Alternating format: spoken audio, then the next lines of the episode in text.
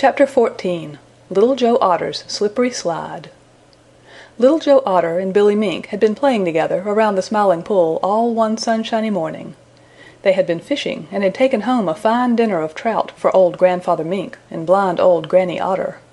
They had played tag with the Merry Little Breezes. They had been in all kinds of mischief and now they just didn't know what to do. They were sitting side by side on the Big Rock trying to push each other off into the Smiling Pool. Round, smiling, red Mr. Sun made the Green Meadows very warm indeed, and Reddy Fox, over in the tall grass, heard them splashing and shouting and having such a good time that he wished he liked the nice cool water and could swim too. "I've thought of something!" cried Little Joe Otter. "What is it?" asked Billy Mink.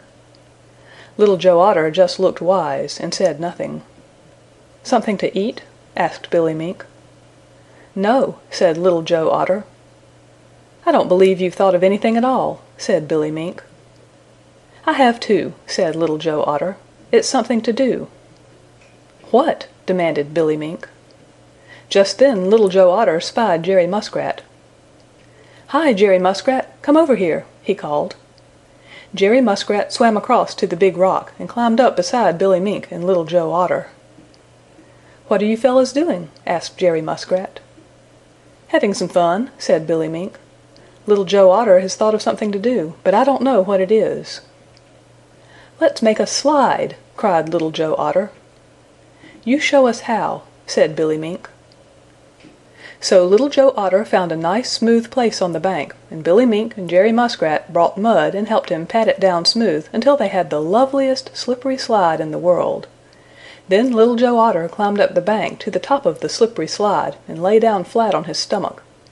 Billy Mink gave a push and away he went, down, down the slippery slide, splash into the Smiling Pool. Then Jerry Muskrat tried it, and after him Billy Mink. Then all did it over again.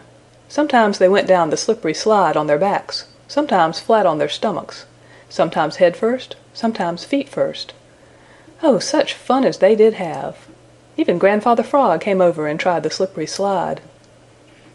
Johnny Chuck, over in the Green Meadows, heard the noise and stole down the Lone Little Path to see. Jimmy Skunk, looking for beetles up on the hill, heard the noise and forgot that he hadn't had his breakfast. Reddy Fox, taking a nap, woke up and hurried over to watch the fun. Last of all came Peter Rabbit. Little Joe Otter saw him coming. "Hello, Peter Rabbit!" he shouted. "Come and try the slippery slide." Now Peter Rabbit couldn't swim, but he pretended that he didn't want to. "I've left my bathing suit at home," said Peter Rabbit. "Never mind," said Billy Mink. "Mr. Sun will dry you off." "And we'll help," said all the Merry Little Breezes of Old Mother West Wind. But Peter Rabbit shook his head and said "No." Faster and faster went Billy Mink and Little Joe Otter and Jerry Muskrat and old Grandfather Frog down the slippery slide into the Smiling Pool. Peter Rabbit kept coming nearer and nearer until finally he stood right at the top of the slippery slide. Billy Mink crept up behind him very softly and gave him a push. Peter Rabbit's long legs flew out from under him and down he sat with a thump on the slippery slide. "Oh!" cried Peter Rabbit and tried to stop himself. But he couldn't do it, and so away he went down the slippery slide, splash into the Smiling Pool. "Ha, ha, ha!" laughed Billy Mink.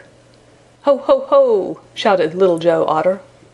"He, he, he!" laughed Jerry Muskrat and old Grandfather Frog and Sammy Jay and Jimmy Skunk and Reddy Fox and Blacky the Crow and Mr. Kingfisher, for you know Peter Rabbit was forever playing jokes on them. Poor Peter Rabbit! The water got in his eyes and up his nose and into his mouth and made him choke and splutter, and then he couldn't get back on the bank, for you know Peter Rabbit couldn't swim. When Little Joe Otter saw what a dreadful time Peter Rabbit was having he dove into the Smiling Pool and took hold of one of Peter Rabbit's long ears. Billy Mink swam out and took hold of the other long ear.